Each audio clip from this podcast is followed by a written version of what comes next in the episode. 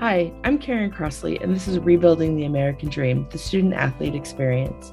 In this podcast, we introduce you to leaders in college athletics who are shaping the experience of the student athlete on and off the fields of play. We discuss the challenges and innovations affecting athletics in higher education and how we can adapt to give student athletes a strong foundation for their futures.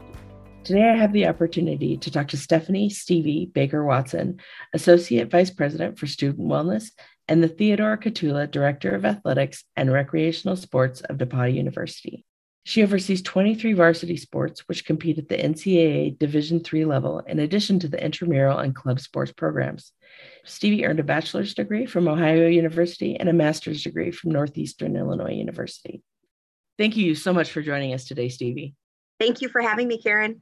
We're so pleased to have you join us and get to know you better. And DePauw, can you share a little bit more about your journey and what led you into athletic administration? I grew up as an average high school athlete, but along the way fell in love with athletic training. I got hurt, got introduced to an athletic trainer, and decided that was my career path. I went to Ohio University for my undergraduate degree in athletic training and absolutely loved my time there.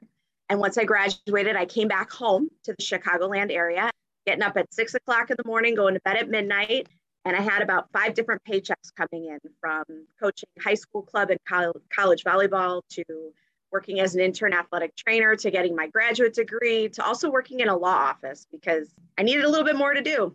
I got my first job once I finished my graduate work at St. Xavier University and spent just about two years there as the head women's athletic trainer.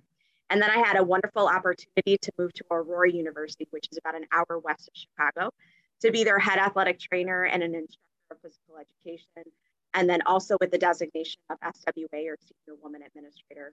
I was there as a clinical athletic trainer for about eight years. Probably midway in that time is when I started to really consider doing something different than just athletic training. And that was when I got involved with a number of programs through the NCAA, from Women Leaders in College Sports, which was then known as NACWA. And then in 2007, I made the transition to North Central College as an assistant athletics director. And that's where I moved out of the day to day athletic training. And I started doing compliance work and facilities and events and all sorts of things and had a wonderful four years there before I moved to DePauw in February of 2012, where I have been since. I was hired as the Theodore Katula Director of Athletics and Recreation Sports. And I share that name because it's important. We had a group of alumni come together to honor Ted Katula, who was a longtime member of our athletic staff. And so sometimes people will look at me and say, Where's Ted? And I say, Ted's not here, but we honor Ted. I honor Ted when I share my title. And then in 2015, I added on responsibilities related to wellness on campus. So obviously, your title is really unique. Why is it important to have the AVP for student wellness as a designated role in, in addition to your athletic director duties? Well, that role really emphasizes my connection to the larger campus population. I think sometimes what people feel is that athletics can be siloed on a campus and that they are just serving a single part of that population. Now, at DePauw, we've got just under 1,800 students, and I've got close to 600 student athletes that participate in athletics. So it's not a small group by any means, but doing the campus wellness piece, the student wellness piece, recognizes that I have reach into other places to help make it a better experience for the rest of our students on our campus. I first got involved in this really from the athletic training and the sports medicine side of things because that was a large part of our relationship with Hendricks Regional Health when we started working with them back in 2015. They also came to campus with a faculty staff clinic and a student clinic, but that sports med piece was heavy. So that's how I originally got involved. And then because of my background in athletic training and working at institutions where we had a contract model, I was familiar with that sort of healthcare for hire type space. And since then, I mean, I don't do day to day athletic training anymore, but it still interests me greatly. Like an individual's wellness and well being is, is a passion of mine. I want to use this moment in time working with 18 to 22 year olds to impact them in a very positive way that allows them to gain lifelong skills now that, again, will bring them health and happiness. So you work with not only just your student athletes in that role, but the, also the entire campus. Absolutely. So I don't do day-to-day care. So I'm not in the, the wellness center. I'm not in counseling services. But if students are, are challenged by accessing those services, they're probably going to come see me. If they have questions about insurance coverage and how insurance works, immunizations, they're probably going to come and see me. So you know, the last couple of years at, at DePauw, I was COVID central at our place. And so from that, I got to know a lot of students because my name was all over the place on websites and emails. And I got to know our, our entire student body. And I think that that has been helpful because they see me not as somebody who is just driven to win, right? And only wants to serve the athletes, but somebody who is willing to listen to the, the students on campus to say, how can we best serve you? So you mentioned previously the universities that you've been at, and they are typically smaller universities. So what's been special about those experiences at those universities?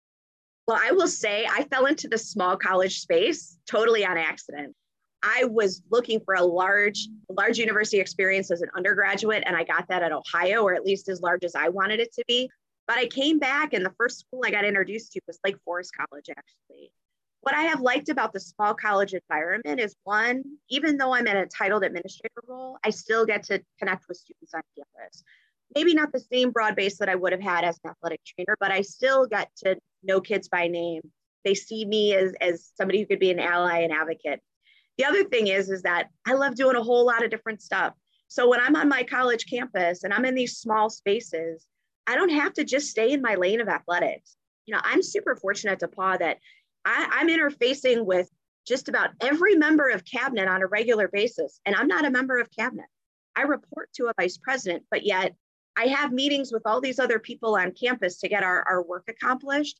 And I like doing that because I'm a, I'm a lifelong learner. So being exposed to all those different people and ideas and the knowledge that they have in their head just makes it fun and exciting to go to work every day. As you've been meeting with different people across campus, are you still serving on the administrative council? Yeah, Dr. Lori White came to us from WashU in the summer of 2020. And she came in right, right when COVID was happening. And now that things have settled, she has reimagined that administrative council into the university leadership team. So it looks very similar, where you not only have cabinet members participating, but then you have the twos, the threes, the fours, as I would describe it, through each of those different divisions sitting around and hearing the same message. Sometimes what happens in higher ed is you just have this talking voice at the top of the hill and you're not really sure what that means and there's a lot of space left for interpretation. Dr. White has made a point to speak directly to us to fill those gaps and clear up any information misinformation but then empower us to go back to the groups that we work with to share that same message so that way we are all we're all working together how have those meetings and those experiences helped you achieve your goals for your student athletes? It's always good when I know what's going on in the rest of the institution. I think that I do a really good job connecting dots and seeing things sort of off into the future. I will say to people like I can see the bridges out miles and miles ahead and I'm going to I'm going to use every step until I get to that bridge to figure out do I need to take a step to my left, to my right? Do I need to speed up? Do I need to slow down? So allowing me to understand the, the greater challenges of the university and successes have been great. I mean, from an athletic space, I talk to enrollment management, not because they're telling me how many kids that we need to recruit, but because we know that we play a, a key role in the foundation of every class that comes in in terms of our numbers. We want our student athletes to participate and have the academic credentials like every other student on campus. I'm like everybody else too. Like I've had facilities that need repairs if if I have the the thought process that athletics should be the only one dancing on the main stage, I'm not actually going to build relationships. Being in those meetings with others allows me to build relationships and cultivate and support those relationships at moment when we're not at a high stress time. High stress times are the worst time to try and, and build your relationships with people. I think we saw that throughout COVID, left and right. So I, I work every day because I want to be able, when something goes wrong, to pick up a phone call and, and somebody say, I value what she's going to share with me, and let's try and solve this together. That's a really good point. I hadn't really thought about that. That sometimes our relationships don't start off on the best foot because it was started in a in a high stress relationship. And that I'm sure has contributed to your work has contributed to the goals and to the values of DePauw as as a whole. I'd like to think so. I mean, my I I say that my role as a director of athletics is to ensure that our athletics to program is healthy for the next person to come in to take this role because I'm not always going to be in this role. I am part of a larger group of individuals that is going to make sure that DePauw can sustain itself for another 100 years. We just celebrated our 185th year in an, an environment where there are a lot of small private liberal arts colleges in the country that are rethinking their business model and perhaps closing their doors. We're not at that space, but we're not going to sustain ourselves for the next hundred years because we're lackadaisical in our decision making. We still need to be very methodical and thoughtful about the steps that we're taking now. So that way, those who come behind us have an opportunity to see this universe flourish. As you're the athletic director, uh, how do you center the student athlete experience uh, for your 600 student athletes? This is where I'm super fortunate that I work with a bunch of people in my space, and we are all on the same page in that we want to provide all of our student athletes with a similar experience. And we want to provide an experience that treats them with dignity, understands that what the decisions we make at, at our, our table can affect their day-to-day experience. The other thing that we try to do with the DePauw athletics experience is mirror as much as we can the overall DePauw experience. So we will have more than 90% of our students that will do some sort of off-campus internship. We'll have more than 50% of our students actually do study abroad. And so sometimes our student athletes won't be able to take advantage of that. We do have a lot that will, though. They will take a fall semester and they will travel, and then they will come back and have their competitive season in the spring or vice versa. But for some of our sports, it's hard to get away, and sometimes it's financially prohibitive. So pre pandemic, we had all these international trips that were scheduled to go, and we had to cancel them. And I'm really happy that we've got those back on the books. So we're going to have close to 70 kids in our football program go to Italy in May this year. We're going to have 25 individuals in our women's soccer program go to Spain and Portugal. Our women's lacrosse team is going to go to Colombia to do work with underserved children and teach them the game of lacrosse. And that doesn't even count the men's basketball trip we got sitting out there, the women's basketball trip, the field hockey trip. So, whenever we can mirror that experience, so that international cultural experience within the, the confines of athletics decision making, we're going to want to do that. That must do a lot for team building as well. It absolutely does a tremendous amount for team building because we have this moment in time where our student athletes are really just focused on themselves and their teammates and having that shared experience. It also allows us to make connections across campus. So it's not unlike us to invite a faculty member to join us on those trips because they've either helped us out a whole lot or they have a, an expertise in that part of the world or in that culture. And so come with us. The other thing that it helps us is it helps us show people that we walk the talk in athletics. We, again, are not siloed. We are paying attention to the strengths of the DePauw experience and the strengths of the DePauw education. And we want to make sure that that's woven throughout their athletics experience. so you mentioned being able to to present the DePauw experience also through the student athlete uh, eyes, and and for you yourself, you're actively engaged on several national athletic boards and committees. Um, which, if you wouldn't mind, you name a few of them because I think I'm going to get some of the acronyms wrong. Absolutely.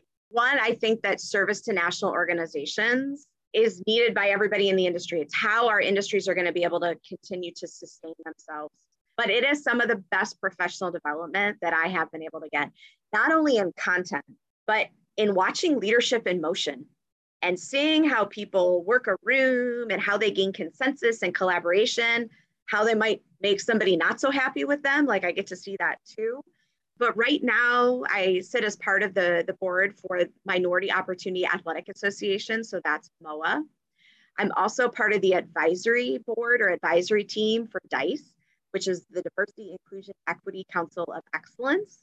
I have had times with NADIA, which is the National Association of Division Three Athletic Administrators, the NCAA, and any number of my committee appointments. I loved my time on the Committee for Competitive Safeguards and Medical Aspects of Sport, as well as Management Council. I'm still doing some work in the NCAA related to the the new constitution so serving as a member of the advisory committee in that space and i think that that is going to sunset itself pretty soon here but when i have moments of time it's not about joining everything and it's not about joining everything at one time it's about where can i lend my skills and talents to best serve the organization that i'm with while also bringing myself personal joy because i get to meet these new people and i get to learn these new things you must have to also strategically pick the things that mean something personally to you. So, how do you use your voice and those resources that you mentioned to ensure that everyone has a seat at the table and collaborates together. How are you personally able to do that? You hit the key component to this, right? Like you need to have a personal investment to do this work. I want this work to be transformational, not transactional. There's very few places where you will find all my committee assignments listed unless you're looking at my resume or you're looking at something that's supposed to be resume like, right? I, I don't go around with all those badges, but I go in places where I think I can be needed because of my information that's in my head, or because I'm willing to sit at a table having watched all these people do this work. I will say, watching Dr. Robert Gates, who chaired the NCAA Constitution Committee, facilitate our discussions and work our room, so to speak, that itself was phenomenal, regardless of the outcome and the content, but just how he navigated that, that teaches me a whole lot. So, for instance, I don't have to speak at every table, but I also need to know when is it important for me to use my voice because there's either a gap in that conversation or there's a perspective that we need to bring to the table. But what, what else do you think that we can be doing to encourage more diverse engagement?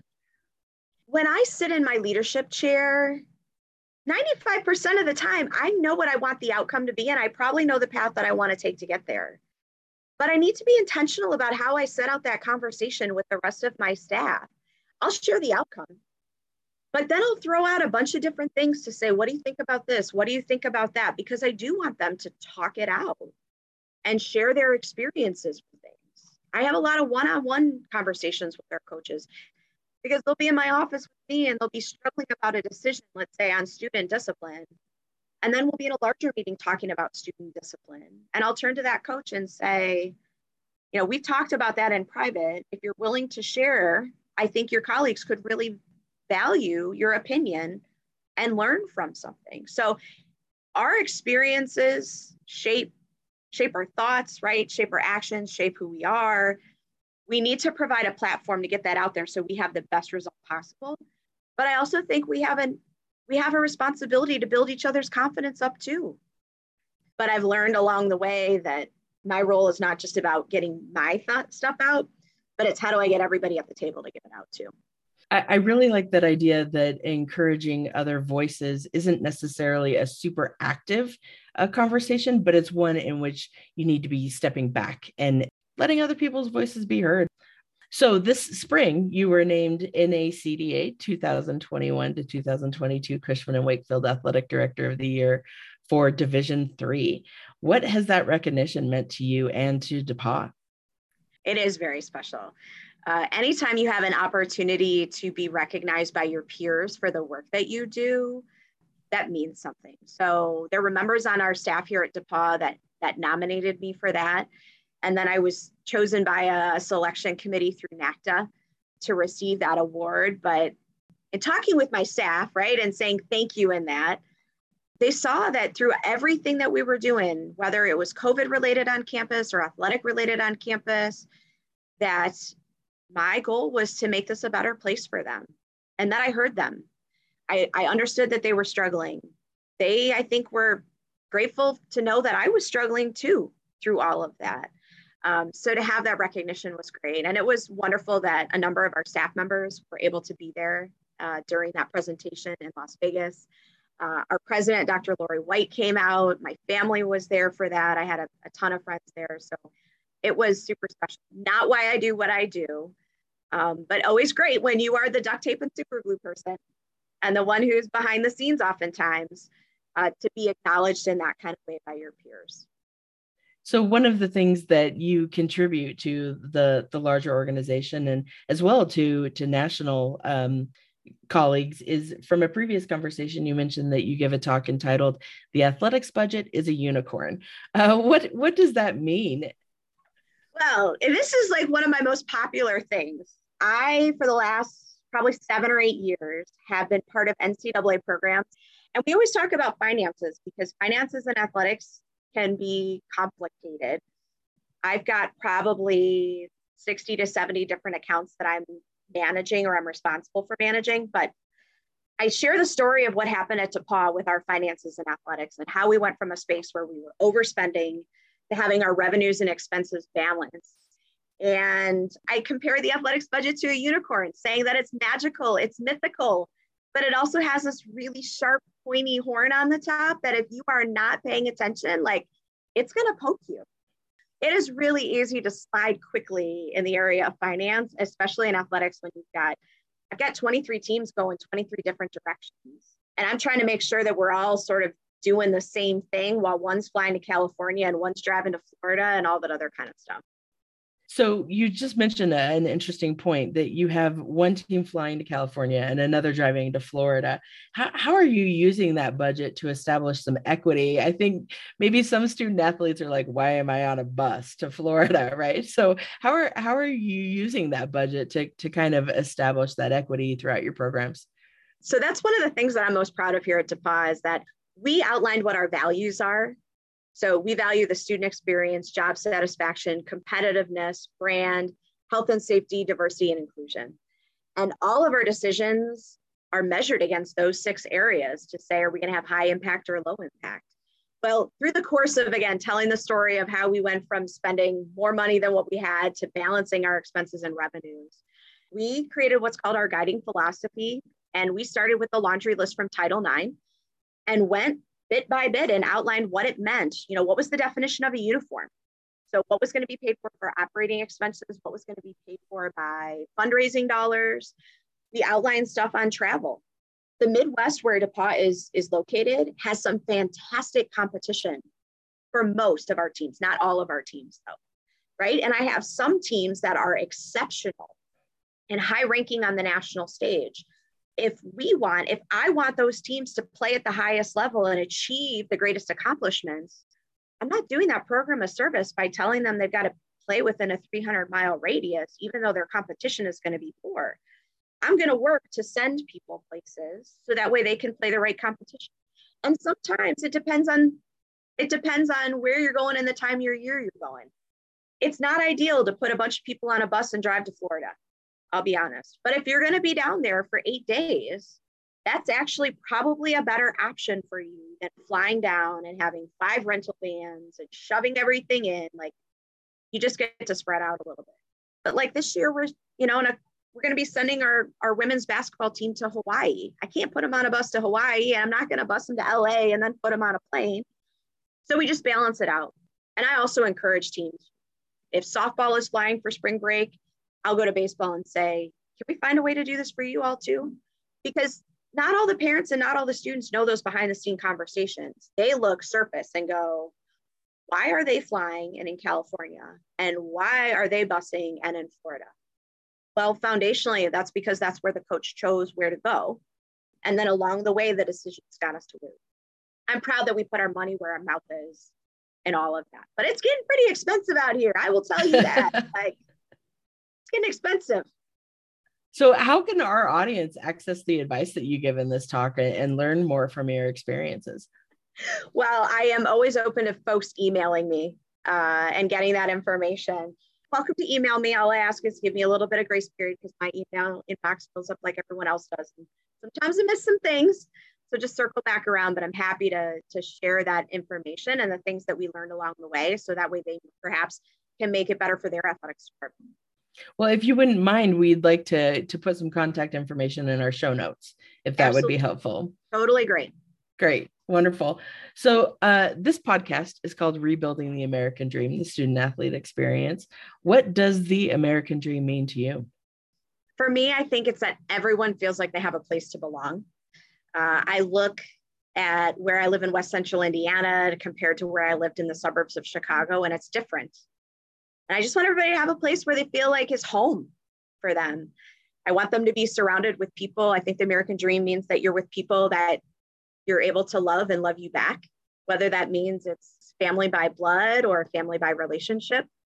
And I want people to have more joy and happiness and less sorrow and pain. But I recognize that for the world to happen, you got to kind of have a little bit of both. But I wish for more joy for sure for everybody. So, with that, what advice would you give to young people contemplating their futures in perhaps athletics, uh, collegiate athletics, and to, to strive for more of that joy? You've got to look at this as a lifestyle. And I don't say that from the context of you need to be on 365, 24 7. That's not it. But one of the things I like about my job is that every day is different. I don't always start at eight o'clock in the morning. I don't always end at five o'clock. Uh, you know, I'm seeing different people throughout the day. If you like that kind of environment, then you're going to be great. If you want to have a predictable day, you love your calendar more than anything else and cannot stray from anything on your calendar, like I'm not sure working in college athletics is is where you want to be because one of the things we have to do probably more than more than other things is we have to be able to adapt and change quickly. I think the other thing for people that they're looking at is that they've got to they've got to find those things that bring them joy. They've got to consider that that is an active process. It's not just what people around them are telling them that they think that they would be good at. Um, and I think the last thing that I would share with folks is, is that it's awesome to explore. It's awesome to explore and find out all these different things. Don't be bound by job titles or any of that other kind of stuff. Honor your commitments. If you if you want to do a, a two week internship with somebody, do a two week internship with somebody. Even though if by day two you're like, this is not for me, I don't like it. Figure out how to muddle through that last 12 days kind of thing. And when you really enjoy those experiences, find others like that because you may find that actually your supervisors play a key role in whether or not you like that position and you like that work at one institution or one place compared to something else. Well, it's very obvious that you have a lot of joy in what you do. And I'm sure that's pretty infectious across your campus as well as within your department. Stevie, thank you so much for your time. It's been a pleasure speaking with you. You've been listening to me, Karen Crossley of Degree Insurance, and this is Rebuilding the American Dream, the student athlete experience.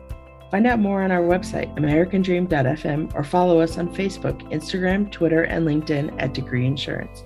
Until next time.